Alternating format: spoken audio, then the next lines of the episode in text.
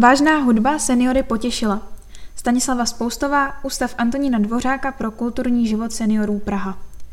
Městu Příbram patří poděkování za plnou podporu při realizaci koncertů vážné hudby pro příbramské posluchače. Koncerty se uskutečnily v červnu letošního roku a to za vstřícné spolupráce s Městskou knihovnou a jejím vedením i za spolupráce s produkcí divadla Antonína Dvořáka. V jehož foaje se tak mohla uskutečnit slavnostní akce u příležitosti předávání pamětních listů absolventům virtuální univerzity třetího věku.